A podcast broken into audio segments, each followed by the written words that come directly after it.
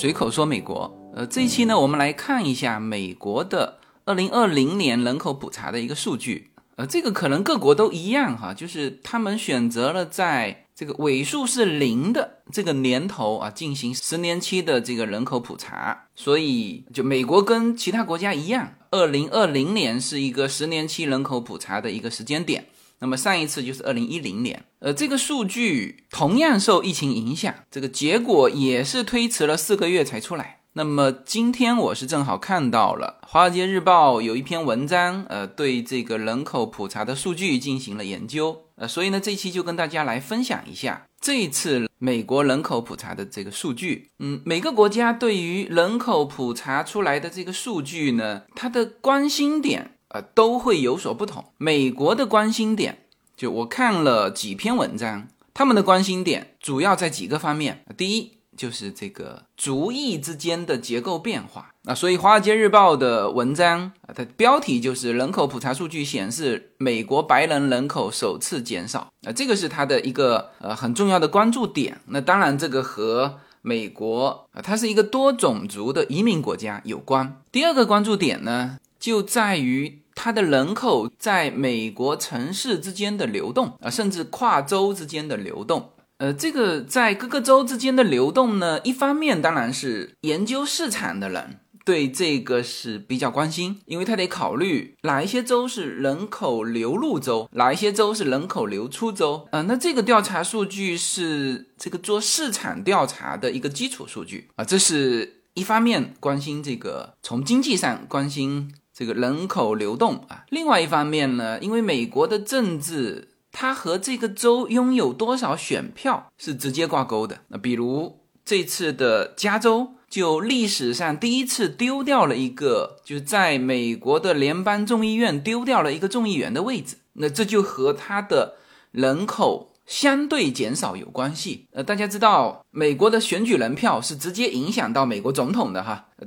有的时候是非常接近的，在几票之间在争。那么加州是一个人口大州，就长期以来它都是五十五票，那这一次人口普查之后它要被减掉一票。呃，大家去年如果有关心美国大选的话就非常清楚，就是美国总统是二百七十票他就能够获胜，那么常常有的时候就在几票之间争夺啊，所以像这种深蓝的州减掉一票，那实际上当然大家知道是对呃共和党是有利的。那比如德州啊，因为它的人口增长啊，这次是加了两票，就是选举人票啊，所以这个就对美国的政局有影响，所以这也是美国这个社会舆论关心的点。I moved to California in the summertime.Changed my name thinking that it would change my mind.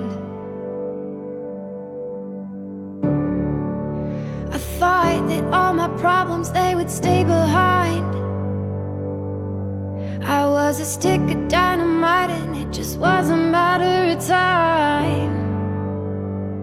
好，那就让我们来看一下一些具体的这一次人口普查的一些数据，然后我们适当进行一些分析，因为数据非常多哈。呃，每一个点我们只能简要分析。首先就是一个大数字，二零二零年普查结果出来，就美国一共啊有多少人呢？一共有三亿三千一百四十四万九千二百八十一人，这个是最准确的数字。那当然大部分写的就四舍五入啊，就是把美国的人口是 三点三一五亿、呃、基本上大量的是引用这个数字。呃，这个数字比十年前增长了 百分之七点四。 呃，那中国正好前一阵子也公布了人口普查数据，中国这十年是增长了 百分之五点三八。 呃，那大家知道中国人口普查之后立刻推出了三孩政策，那美国的这个数字呢虽然说是比中国高一些哈，但是呢应该说现在全球都遇到了人口危机的问题。呃，当然非洲不存在这个问题哈，非洲的增长率很高哈。呃，但是像欧洲、美国现在也都开始面临着这个人口增长下降的问题。美国 七点四 看起来好像还行啊，但是呢这是有记录以来的就第二低的十年一次的人口普查。那我正好手上有一个就是一九二零年的这个增长率，二零二零年的 七点四 是仅次于这个大萧条时期一九四零年的那个 七点三。呃，所以这个呢其实也应该引起美国社会的高度警惕，但是呃，现在我从我文章上看，呃，更多的可能是他们把这个重心呢还没有放在生育率上，还是放在这个种族结构和地区之间的流动上，但实际上这个数据已经非常清楚，就是历史以来的第二低，而且这个数据比其他的这个年份是下降很多的。我们来看一下哈，美国的这个人口增长，就十年的人口增长率哈，不是每年的哈。呃，一九二零年比上一个十年就是一九一零年增加了 百分之十五 啊，一九三零年比上个十年增加了 百分之十六点二。 好，然后就进入大萧条，大家知道美国从三零年到四零年是大萧条时期哈，所以一九四零年的增长就瞬间掉到 百分之七点三，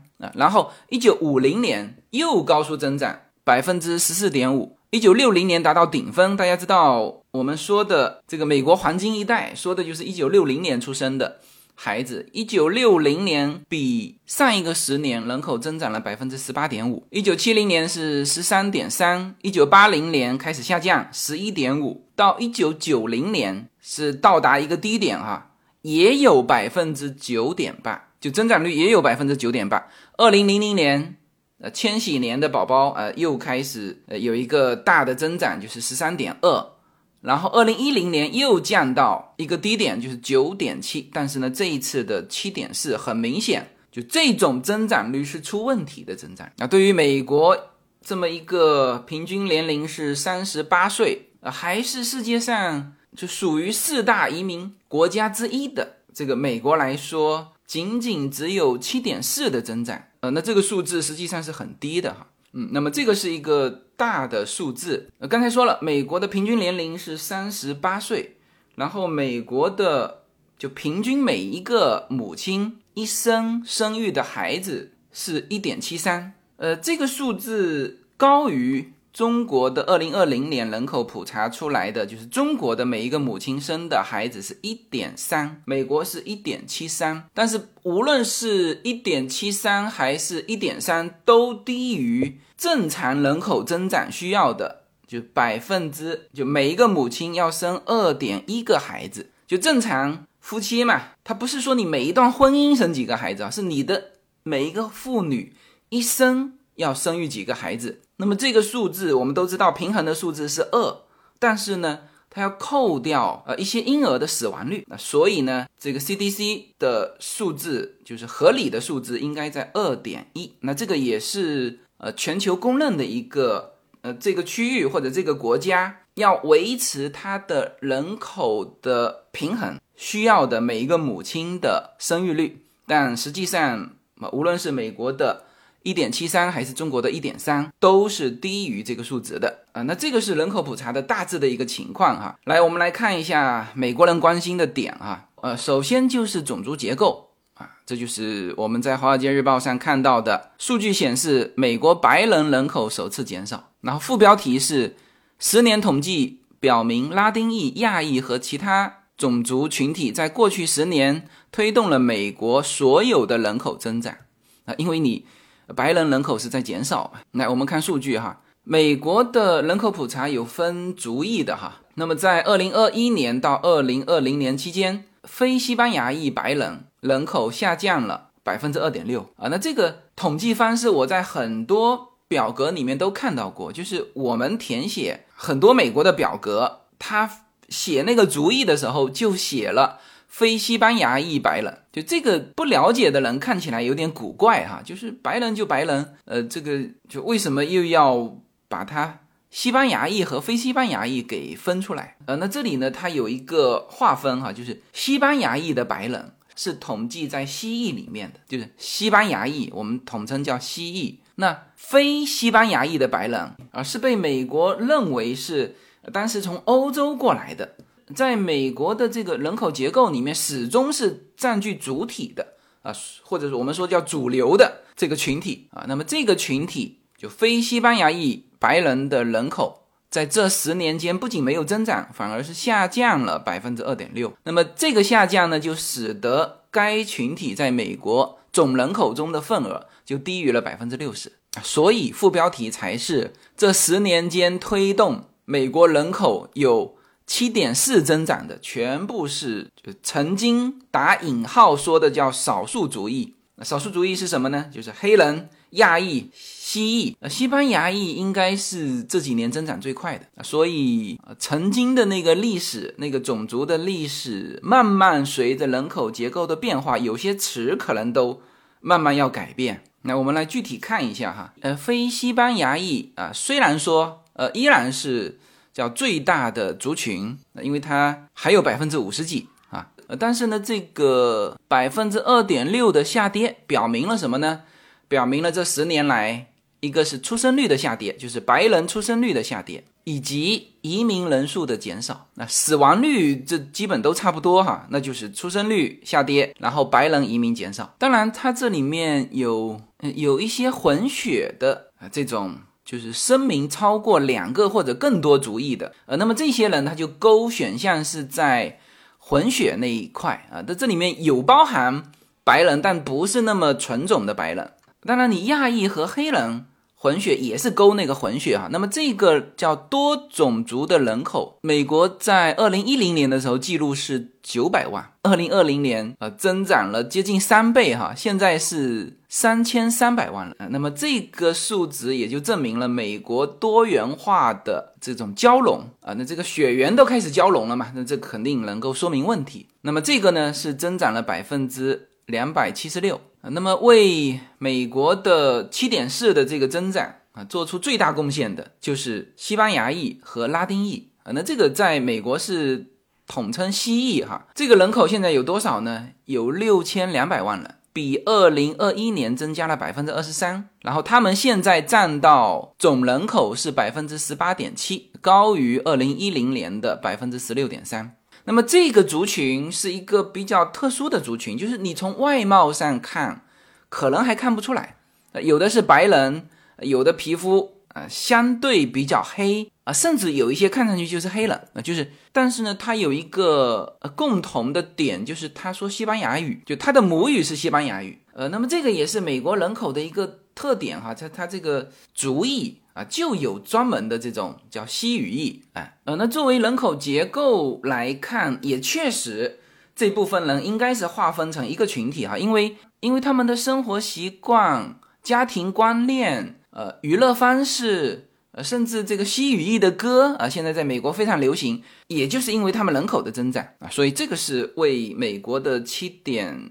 七点四的这个人口增长做出最大贡献的一个族裔，西裔啊，然后就是亚裔。呃，亚裔人口现在是达到了两千万、呃、当然这里面亚裔里面不仅包括华裔哈，呃，还包括东亚的这些日裔、韩裔、呃，印度裔。印度裔在美国是大家都知道是很多大公司的 H R 全是印度裔，所以呃，这个印度的留学生比中国的留学生留下来的要要容易一些啊、呃。还有比如说菲律宾裔、呃、非裔、呃、非裔呢是亚裔里面收入最高的族裔，大家可能都以为说啊，是不是日裔、日本人呃收入高？不是，也不是我们华裔啊，是菲律宾裔啊。这个是和菲律宾裔呃几乎垄断了美国的护士行业有关，那护士收入也是高的。哎，那么亚裔人口占到两千万，比二零二零年增长了 百分之三十六， 这个增长的数值是最高的啊，但是总体的人数那是没有西裔高哈。直到现在二零二零年这个数值呢占美国总人口的 百分之六，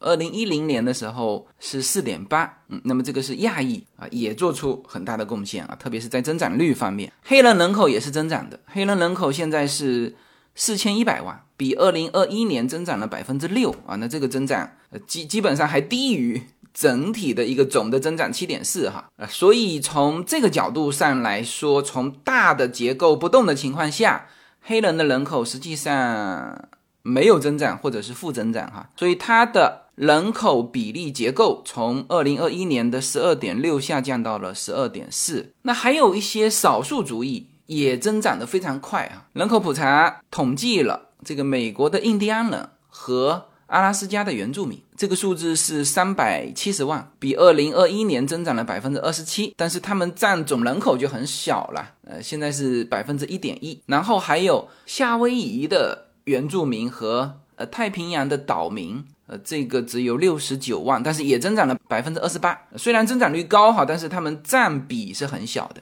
然后呃，既统计族裔又统计年龄的，就把这两个数据拿出来一分析，就是说多元化的整体的这个方向在美国来说这是一个非常确定的方向，也就是说美国白人的人口会继续减少，其他族裔的会继续增加。你看美国现在的孩子，他的统计应该是十六岁以下吧，那刚才我们看了就是整体白人的比例是五十几，但是呢到孩子这一个层面白人的比例呃，直接就降到五十三，所以现在美国的孩子里面 百分之四十七 是非白人，那么这个是高于二零二一年的 百分之三十五， 那么也就是说年轻的一代多元化的这个趋势是非常明显的。这个是美国社会关心的一个点啊，就是关于族裔的。嗯，从这个人口结构的变化来看，我们返回头说对于共和党跟民主党的这个利弊啊，就这个趋势绝对是对民主党有利的。大家都知道就民主党的政策啊，或者说他的选民是以少数族裔为主体啊，比如说纽约、加州啊这种就移民多的或者说更多元化的州基本上都是叫深蓝，而中部就是纯白人多的基本上叫深红啊，所以多元化的增长呃，实际上是对民主党是更有利的。好，那么这个是人口结构。 Oh dang oh my now I can't hide Said I knew myself but I guess I lied It's okay, it's okay, it's okay, it's okay If you're lost, we're all a little lost And it's alright It's okay, it's okay 没有什么可以阻挡对自由的向往。大家好，现在大家除了收听我每周公开的音频节目之外，还可以加入我的公众号，名字是无限空间。在这里我建立了会员专区，每周都将会有多期的视频或者音频节目会在会员专区独家播出。此外每周六晚上在无限空间中还有随口说美国的视频直播节目，欢迎大家进入直播间与我互动。同时随口说美国目前已经开通了海外的 YouTube 频道和中国的 B 站，海内外的听友都可以登录直接观看我的视频节目。您如果希望随时可以追踪到随口说美国的各类信息，您还可以登录新浪微博、今日头条、抖音等去搜寻随口说美国。移动互联网的神奇之处就是可以把同类的人拉得很近，让我们勇敢开始活成喜欢的自己。It's okay, it's okay, it's okay, it's okay, if you're lost. 来，我们再来看一下它的流动。呃，首先这里面有一个城市跟郊区的呃一个大的趋势，农村人口的减少。那么这个趋势在十年中是一直在减少。就二零二零年，美国超过一半的县的人口少于了二零一零年，而不是说增长幅度小哈，是直接少于了二零一零年。人口增长的地方几乎全部发生在大都市。你看按照这个数据，呃，超过一百万人口的都市区的核心地区人口增长了 百分之九点一， 而都市区的郊区增长了 百分之十点三， 然后小的都市区是增长了 百分之七点一， 而这个小城镇和农村地区总人口下降了 百分之零点六。 那么这个就是非常明显的一个趋势，就是人口往城市流动。所以美国也在城市化哈。美国最大的十个城市，其中凤凰城的人口是增长的最快，增长了 百分之十一点二。 呃，然后亚利桑那是取代了费城，成为了美国第五大城市。呃，纽约那还是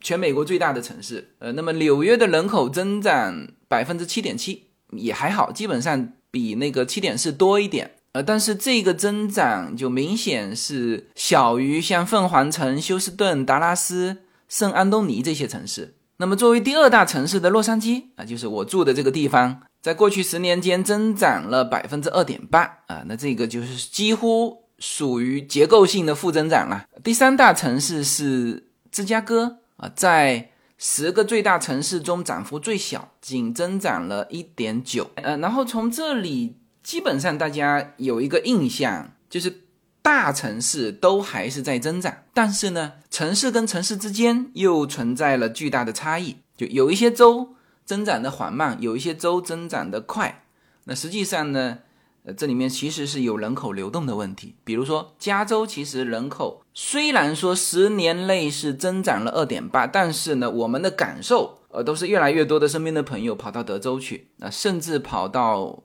就周边的内华达州啊这些。那那然后有一些都会哈、啊，你看就增长最快的都市区是一个叫做 The Village 的地方，这是佛州中部的一个退休社区啊，这个十年来这个人口增长了 百分之三十九， 呃，那这个地方就很明显是老年人退休之后的一个乐园，就很多人往那边人口流动。那这个流动和那个有就业机会的那种城市新兴城市还不太一样啊，那这个就是就是因为它的自然条件以及呃适合老年人的这种呃城市环境，所以吸引了大量的老年人啊。那这个是相对比较大的都市啊，有一些小镇啊，或者是有一些县，你看人口增长最快的县，人口增长了 百分之一百三十一， 是哪里呢？是是北达科纳州的一个叫麦肯齐的县啊。那因为这个县呢是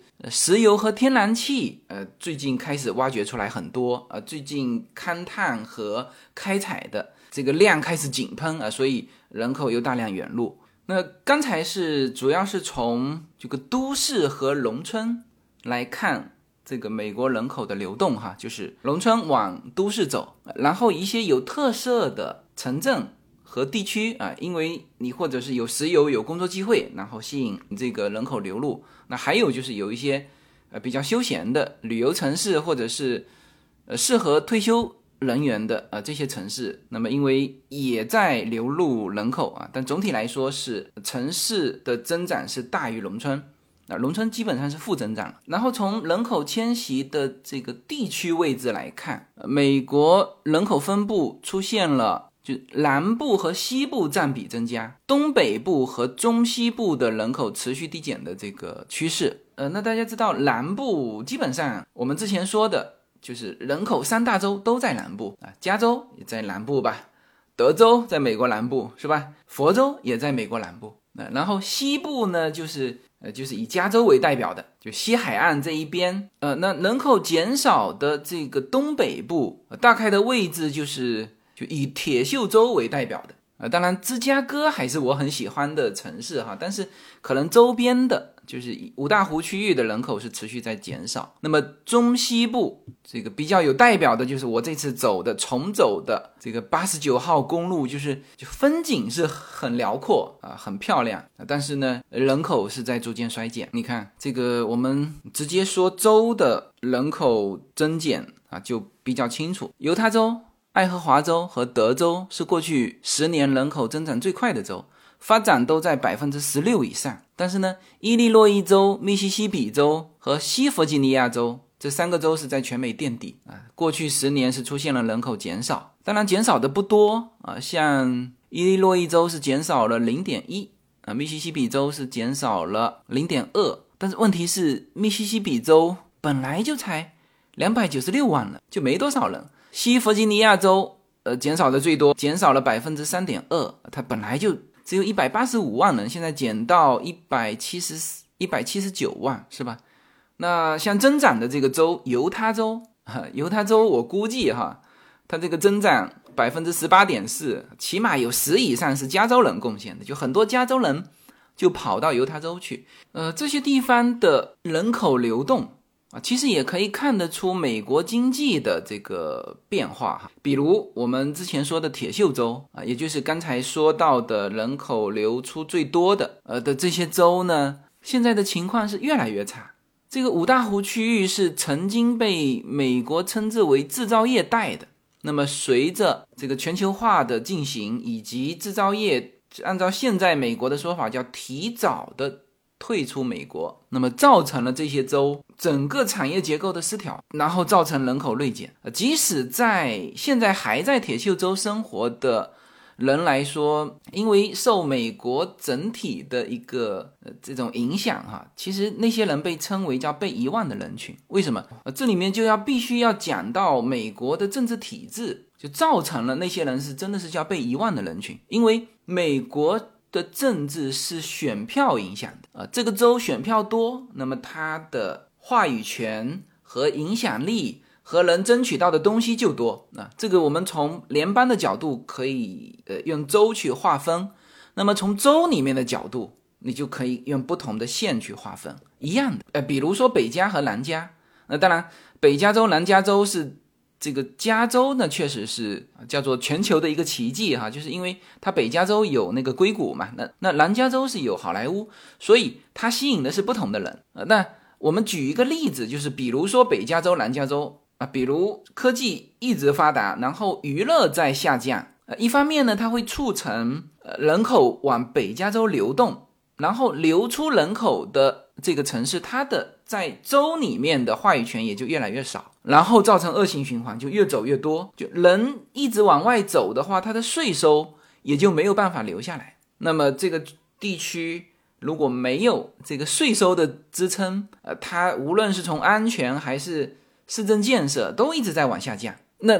恶性循环就是人口越来越走，所以留下来的人口就被称之为叫被遗忘的人群，这就是现在五大湖的那个局面。来，我们来看一下哈，为什么二零二零年的这个统计数据对美国的政局是有直接的影响。呃，你这片地方多一个人，你就代表多一张选票，然后这次精准统计之后，明年开始有十三个州通过宪法要求的十年一次的重新分配、啊、会获得或者失去众议院的席位、啊、你像加州、啊、就丢了一个席位，它虽然也有 百分之二点八 的增长，但是问题是全美国是 百分之七点四 的增长，所以它的结构上、啊、就属于一种负增长，所以它就丢了一个席位、啊、我们先看增长的吧。德州、啊、获得两个众议位席位，就说明德州的这个增长率是很强的、啊、除了德州之外还有五个州是获得一个席位，就众议院的一个席位，是科罗拉多州、佛罗里达州、蒙大拿州、北卡和俄勒冈州、呃、然后这五个州加上德州嘛，是一共是、呃、获得了七个席位嘛。那这六个州获得七个席位，那就 那,、呃、那就说明、呃、有些州、呃、一共合起来丢掉了七个席位、呃、那还好啊，这个是平均分配、呃、有七个州各丢掉了一个席位。加州、伊利诺伊州、密西根州、纽约州、俄亥俄州、宾夕法尼亚州和西弗吉尼亚州各丢一个席位。呃，那这个是叫众议院的席位，那也是就每一个众议院的席位代表了一张选举人票。刚才说过了啊，美国的总统选举就是联邦的构成，就是由这些选举人票最后投定总统产生的。呃，你看啊，这次的纽约丢了呃一个选举人票，然后距离守住这个席位只少了八十九人。那现在大家知道这个统计数据的精确度是对于这个当地是多重要了哈。这么大的一个历史时间节点，这么大的一个范围啊，纽约离守住该席位少了八十九人，也就是说他在这个十年间只要多生八十九个人，或者移民多进来八十九个人，他都不会丧失掉这个一个众议院的席位。啊，所以从这个角度呃，其实你也可以感受到美国的每一个人的重要性。呃，那当然现在美国的人口增长也让他的众议院的代表的人数也增加了哈。你看哈，美国是一九一三年六十三届国会开始，众议院的席位是固定在四百三十五席，这是众议院。那参议院还有每州有两个两个席位啊。那因为众议院的席位是固定的啊 ,四百三十五, 所以才出现这种叫争夺席位，就各个州之间凭着人口来争夺席位。那这里面除了你这个州的人口要增长之外，就是你还要跟全美国去比啊。你像纽约州啊，虽然说纽约这个大都会贡献了 七点七 的增长，但是呢肯定是其他的这个地区拖累了这个整体纽约州的一个增长，所以它被被削减了一个席位。那像加州这个没话讲了，你 二点八 的增长虽然也有增长，但是明显低于 七点四， 因此加州也少了个席位。那么这个呢，就是美国非常多的人口分析的文章列出这些数据之后，重点是来讨论对于美国政局的影响，就非常直接的就是明年中期选举的影响。大家知道就是美国的总统是四年一次嘛，那么四年有一次美国总统的大选，但是呢在美国的四年总统的中间有一次叫中期选举。那这个选举呢是既有参议院也有众议院哈，那最主要的还是众议院，因为众议院是两年一选，参议院是六年一选，但是分成三批在那边轮换啊。因此现在这个人口结构的变化，州与州之间席位的变化，就直接影响了从国会上看到底是对共和党有利还是对民主党有利。那么从目前的这个红州蓝州来看，这次增加席位更多的都是共和党主导的红州，相对的失去席位的啊就是民主党占优的这个蓝州。那很明显嘛，加州丢掉一个，加州是深蓝州；纽约州丢掉一个，纽约州也是深蓝州；德州得到两个，那么德州是共和党主导的红州啊。所以整个统计下来，就共和党的州是净增加了三个国会的席位。呃。大家可能说那三个席位也没有很多嘛，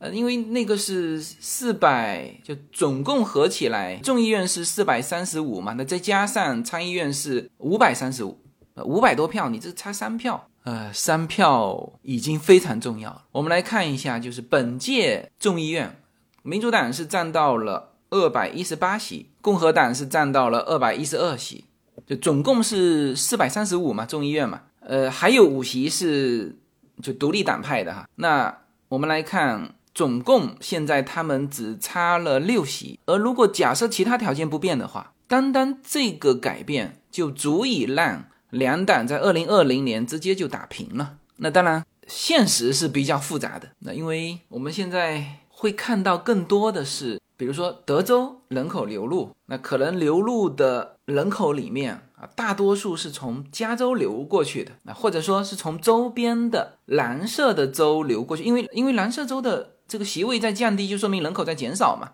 是吧？是蓝色州的人口流到了红色州。好，那这里面你就要去分析它是为什么流动过去的啊？是喜欢这个共和党州，就是红色州的那些政治观点嘛？就像呃这篇文章分析的说，纯粹因为政治因素去决定自己搬家的家庭是很少的。是为什么有这种人口流动啊？是因为过去十年中，蓝色的州因为它的经济发展到饱和了，它的各种的税收也高，比如说从加州过去的，很明显就是加州的消费税高，然后加州的比如说我们现在考虑更多的是资资本利得税。如果从这个角度考虑，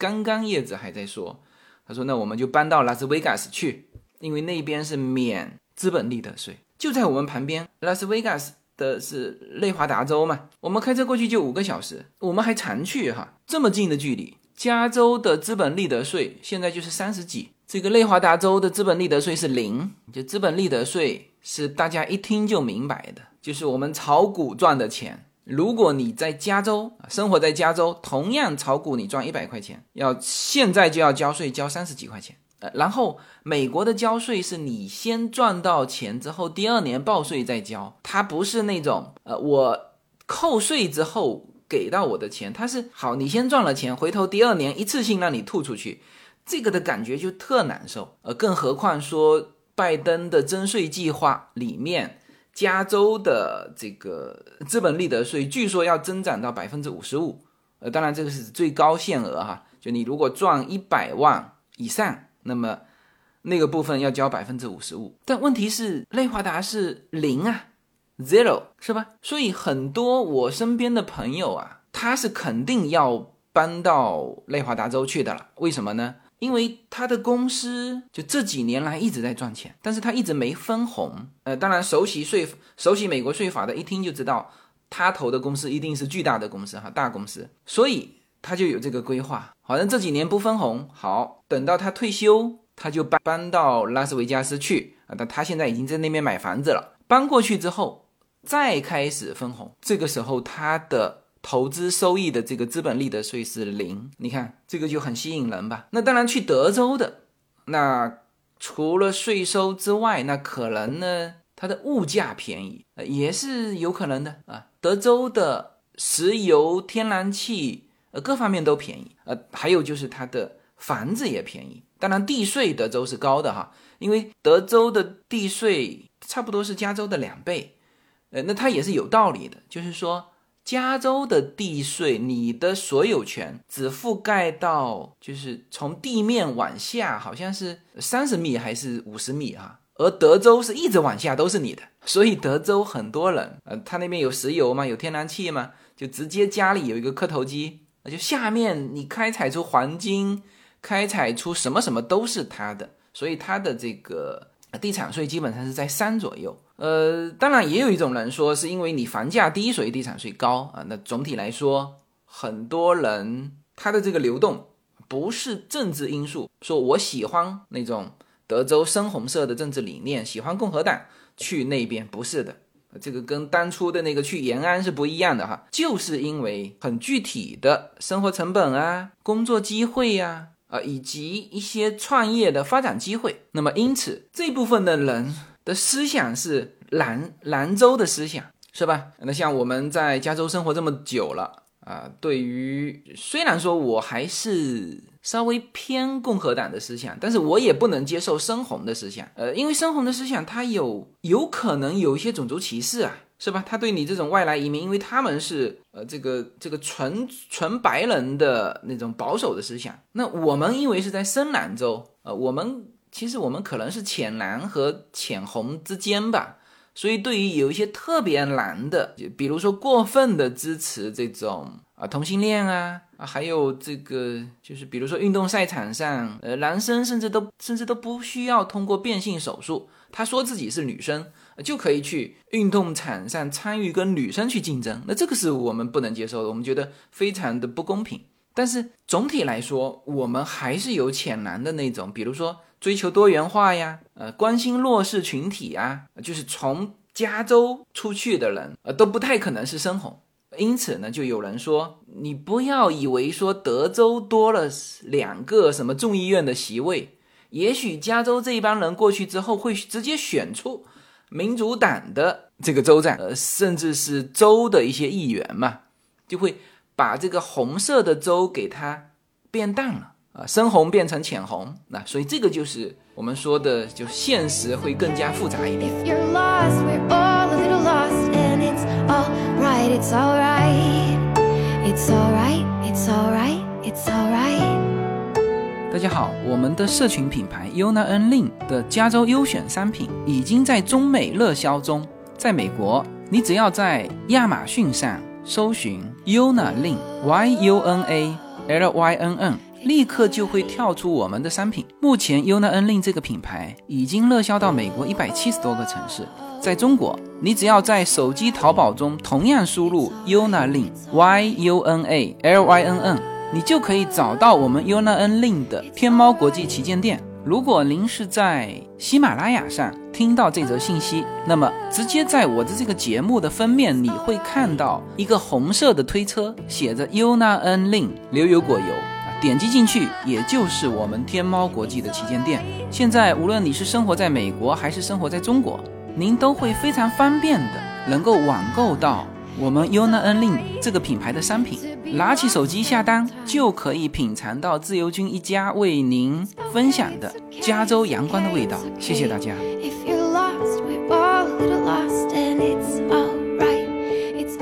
好吧，那这些都是关于人口普查的这个数据哈，美国社会关心的点，一个是种族问题，一个是这个地区之间的增减的问题。呃，那这个是直接关联到它的政体哈，就是民主党和共和党的这个这个竞争啊、呃。那还有一些数据呢，就是美国社会不大关心，但是、呃、我比较关心哈，因为这个数据曾经在。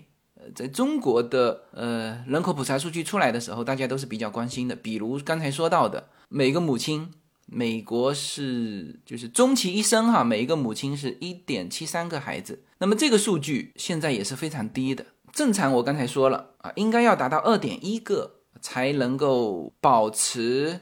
整体这个区域的人口平衡。那当然你也可以说我用移民的方式、呃、因为美国是移民国家、呃、它有政策来引入移民，这个是 OK。 但是如果没有移民的情况下， 二点一 这个数字一旦降低，你的人口就是减少。所以啊，中国的那个 一点三 引发了很多人的关注，因为中国不是个移民国家，是吧？那可能有人说呃，这个我们广州不是也很多黑人。